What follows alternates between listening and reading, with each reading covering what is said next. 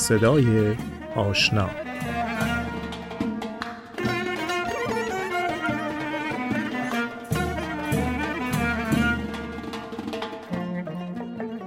خیلی از ماها شاگردای کلاس خط این استاد هنرمند بودیم و حالا آثار ارزشمند ترکیبی خط و نقاشی او رو در همه جا می‌بینیم. صدای آشنا این برنامه حسام ثابتیان رو از زبون خودش میشنویم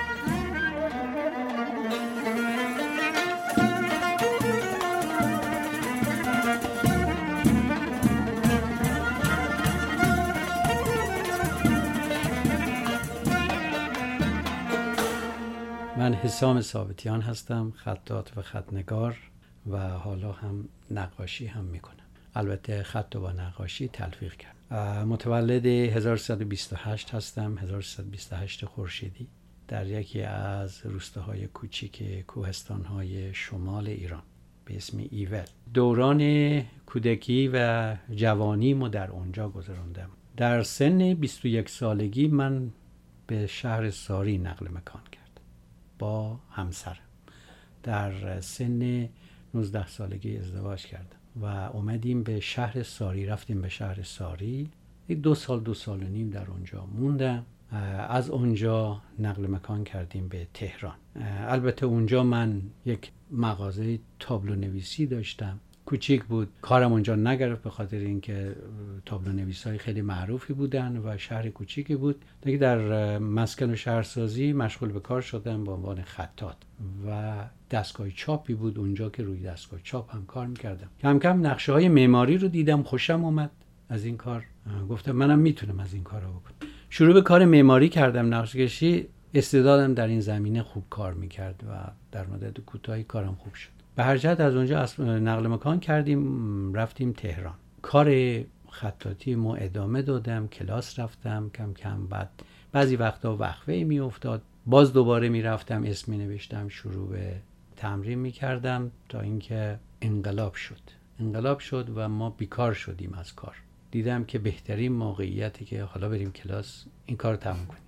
که کاری که رشته که خودم دوست داشتم. اول خدمت استاد واشخانی بودم. مرد خیلی نازنینی بود. در حقیقت معلم اخلاق من بود. این مرد بزرگوار. اما کارش رو دوست نداشتم. دیدم که باید عوض کنم استاد ما. رفتم خدمت آقای امیرخانی استاد گرامی ما. انشالله که هر جا هست سلامت باشه.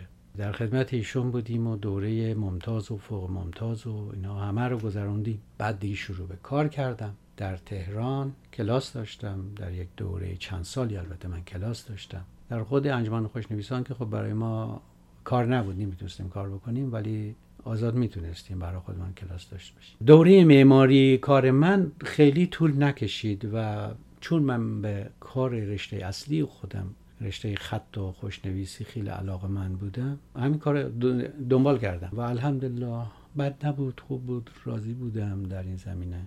در زمینه های مختلف کار کردم. از کتابت تا قطع نویسی تا اینکه به امریکا اومدیم. دیدم اینجا وضعیت اصلا فرق می‌کنه.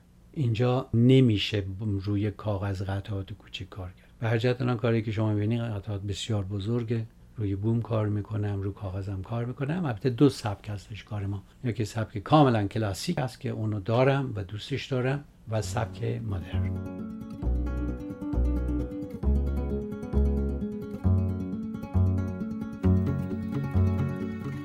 این رشته به اصطلاح هنر خط و خطاطی و خوشنویسی این در خانواده ما بوده. یعنی پدر بزرگ مادری من یک معمم بود که بهایی شده بود. ایشون سه جلد قرآن نوشته بود به خط نسخ. بسیار زیبا. یک جلدش خوشبختانه ما هنوز داریم اما دو جلد دیگه نمی‌دونیم. سرنوشت آنها چی شده به کجا رفت نمی‌دونیم. و این کار رو من چند بار که دیدم درسته که رشته ای من رشته نستعلیق شکسته و شکست نستعلیقه اما خب نسخ هم می‌شناسم. خط درجه یکه بعد پدر منم خیلی خطش خوب بود. معلمم تصادفا اونم خطش خوب بود. میده همه اینا به اصطلاح برای من الگوی خوبی شده بود. تو مدرسه هر چه کاغذ که پدر من می‌داد من یا یه نقاشی میکشیدم روش یا یه چیزایی مینوشتم و بعد می‌رفتم دوباره از پدرم کاغذ می‌خواست. بابای منم مغازه‌دار بود و کاغذ داشت می‌گفت تو میای تمام کاغذای منو می‌بری تمام خط خطی می‌کنی. نقاشی می‌کشی رستم می‌کشی نمی‌دونم اسفندیار می‌کشی. به هر جهت خود به خود افتادم توی این زمینه خط و خطاتی. یک دوره کوتاهی رو در تهران اون موقع خیلی قدیم توی فکر کنم بهارستان بود. یه دوره من اونجا رفتم کلاس زمانی که استاد میرخانی و استاد حسن میرخانی و حسین میرخانی روی اردوشاد اونجا بودن. اینها پایه‌گذار اون انجمن خوشنویسان بودن. من رفتم اونجا بعد وقفه افتاد تا اینکه عرض کردم که بعد از زمانی که انقلاب شد یعنی من دوره عالیم گذرانده بودم انقلاب که شد فرصتی شد که رفتم دنبال کار خط و خطاطی کار خطاطی ما ادامه دادم. یه چیزی حدودی سی ساله که حرفه ای کار می‌کنم. اوایل کار کتابت کردم بعد قطع نویسی بعد با رنگ آشنا شدم با رنگ تونستم کار بکنم. وقتی که اومدیم به امریکا بالکل کار تغییر کرد. یعنی شد نقاشی بیشتر. بیشتر الان به سمت نقاشی من گرایش پیدا کردم.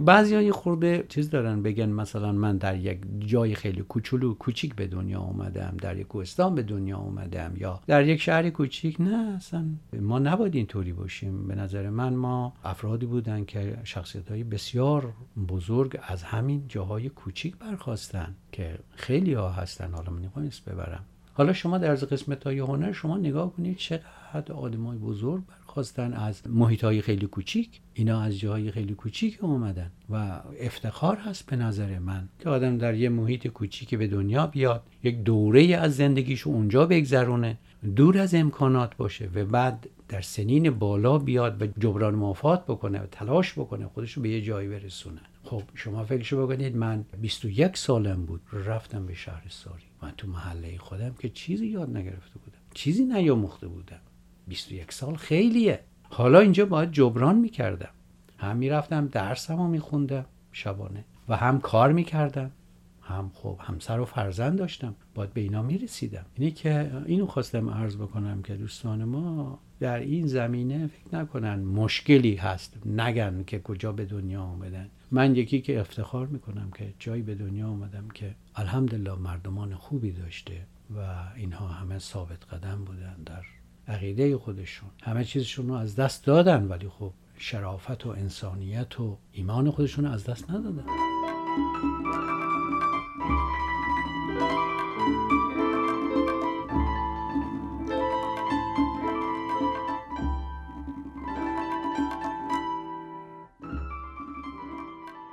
راستش خیلی خدمت رو دوست دارم. فرقی نمی‌کنه. جامعه خودم باشه جامعه بیرون باشه. از هر نژادی از هر ملتی. متاسفانه اون شرایط برای من ایجاد نشد که کاری بکنم. واقعا شرمنده. در آینده همین رشته کاری خودم رو دارم ادامه میدم. در زمینه خط خب به یه جایی تقریبا رسیده که قابل قبول شده. نمیگم من حالا کارم به درجه استادی رسیده مسلما هم نرسیده. اما نقاشی رو حقیقتا می‌خوام ادامه بدم. الان 64 سالم هست. ببینم می‌تونم اینو به یه جایی برسونم یا نه. خیلی دوست دارم خیلی. شاید بتونم در این زمینه بتونم یه خدمت کوچیکی به جامعه خودم و به جامعه بیرونی از جامعه خودم بکنم. نمی‌دونم. این فکری هستش که تو سرم هست یا بتونم موفق بشم یا نه؟ تمام تلاش شما در این زمینه می‌کنم. الحمدلله اینجا برای من این امکانات هست. می‌تونم ادامه بدم. همطور که تا حالا ادامه دادم زندگی هم, هم با همین کار چرخیده. مشکل زیادی نبوده خدا رو شکر. قانع بودیم در زندگی ما و کارمو دوست دارم. چیزی که برام خیلی اهمیت داره همین کارم. خیلی چیزا رو ما دوست داریم انجام بدیم. آیا می‌تونیم؟ خب منم دوست دارم که یه روزی کارهایی که می‌کنم بره به تو موزه ها باشه. البته اینو باید آیندگان باید نظر بدن چون می‌دونید که میگن آثار هنری از صافی روزگار میگذره. اون اوایل که داشتن اون سالیان سال قبل در اروپا داشتن هنرمندان بزرگ داشتن کار می‌کردن نمی‌دونستن که امروز تو موزه های بزرگ کارای اینا میره. خب می‌دونین چه جوریه. در حال حاضر ما نمی‌دونیم. ما کارهایی که داریم می‌کنیم خودمون نمی‌دونیم. ممکنه که اینها در آینده سر از موزه های خیلی معتبر دنیا در بیاره. و من آرزوم اینه که کارم بره اون موزه های خیلی بزرگ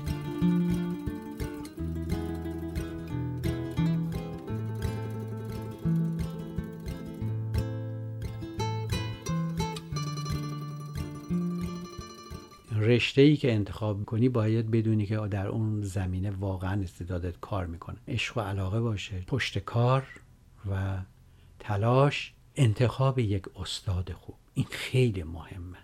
حتما جوانان عزیز ما در انتخاب استادشون دقت بکنن. هر کسی رو انتخاب نکنن که اون بابا خودش کارش گیره هنوز به جایی نرسیده حالا اون می‌خواد بیاد به یکی دیگه هم یاد بده. مسلما خب نمیشه. و بعد مسئله مالی هم که در حال حاضر خیلی مهمه. باید پشتوانه مالی باشه آدم بتونه یک کاری رو ادامه بده و الا به هرز میره. وقتش رو تلف می‌کنه. خیلی ها هستن که خیلی از هنرها رو امتحان می‌کنن. از این شاخه به اون شاخه. آخرش هم کارشون به جایی نمی‌رسه و وقت خودشون رو تلف می‌کنن. سرمایه خودشون پول خودشون عمر خودشون هم می‌ذارن اما به جایی نمی‌رسن. خب فقط از یه نظر اینکه یه آشنایی به یه هنری پیدا می‌کنن خب خوبه. و نکته دیگه خواستم عرض بکنم یک رشته رو انتخاب بکنن. فقط یک رشته. اینطوری عرض بکنم که اگر در یک رشته نقاشی رفتن همون رشته رو برن. چند تا دیگه چند تا رشته دیگه با اینو کار نکنه با این رشته خودی که علاقه داره. کاملا مشخص بکنه که چه هدفی داره و اونو بگیره و بره. صد در صد موفق میشه.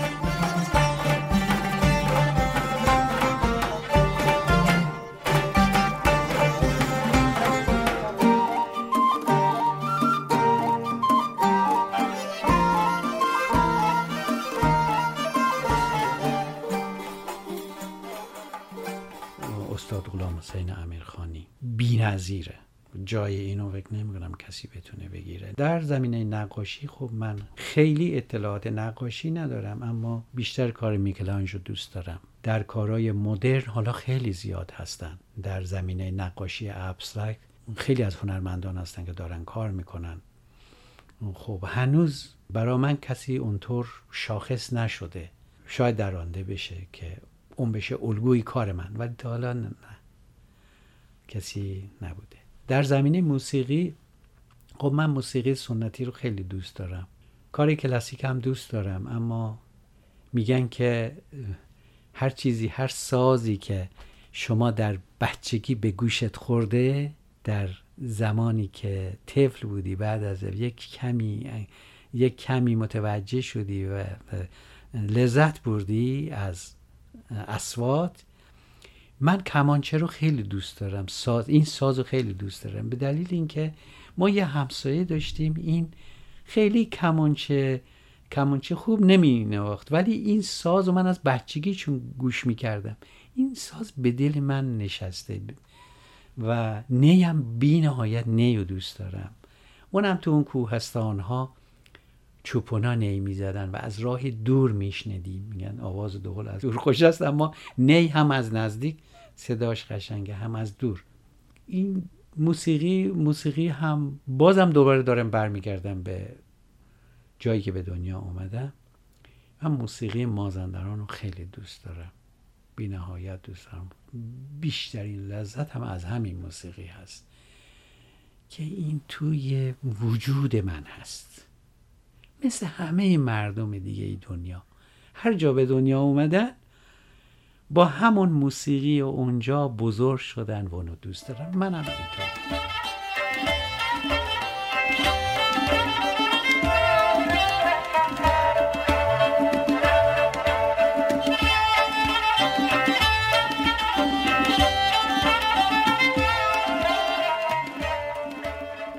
منم مثل همه مردمی دیگه که دارن زندگی می‌کنن بعضی وقتا خوشن بعضی وقتا ناخوشن ولی خب آدم حساسی هستم.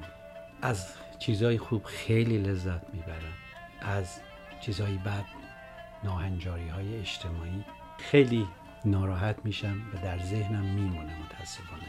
می‌دونید که ما آدم ها صحنه های دلخراش و ناجور بیشتر در ذهن ما میمونه تا صحنه های بسیار خوب و زیبا. ولی من طبیعت و بی نهایت دوست دارم.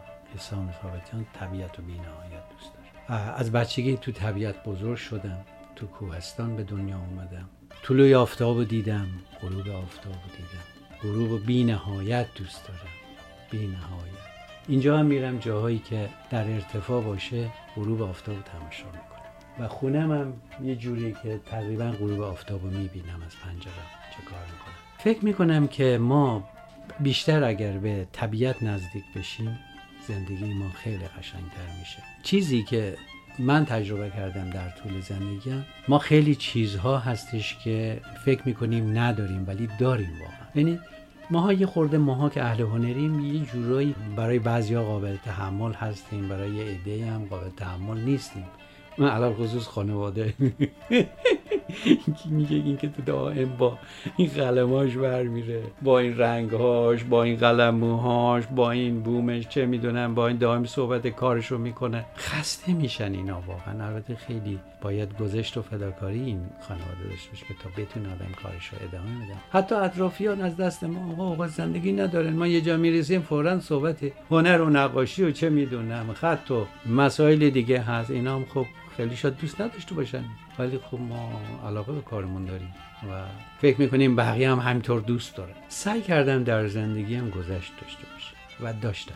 و این گذشت رو در حقیقت از مادرم گرفتم. من یه سخنران خوبی نیستم سخنور خوبی نیستم.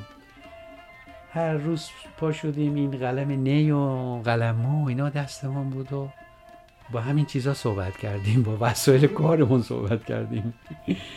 به هر جهت ببخشید. آنچه که گفتم حقیقت رو گفتم. سعی کردم حقیقت رو بگم. امیدوارم که علل خصوص برای جوانان عزیز ما مفید باشه.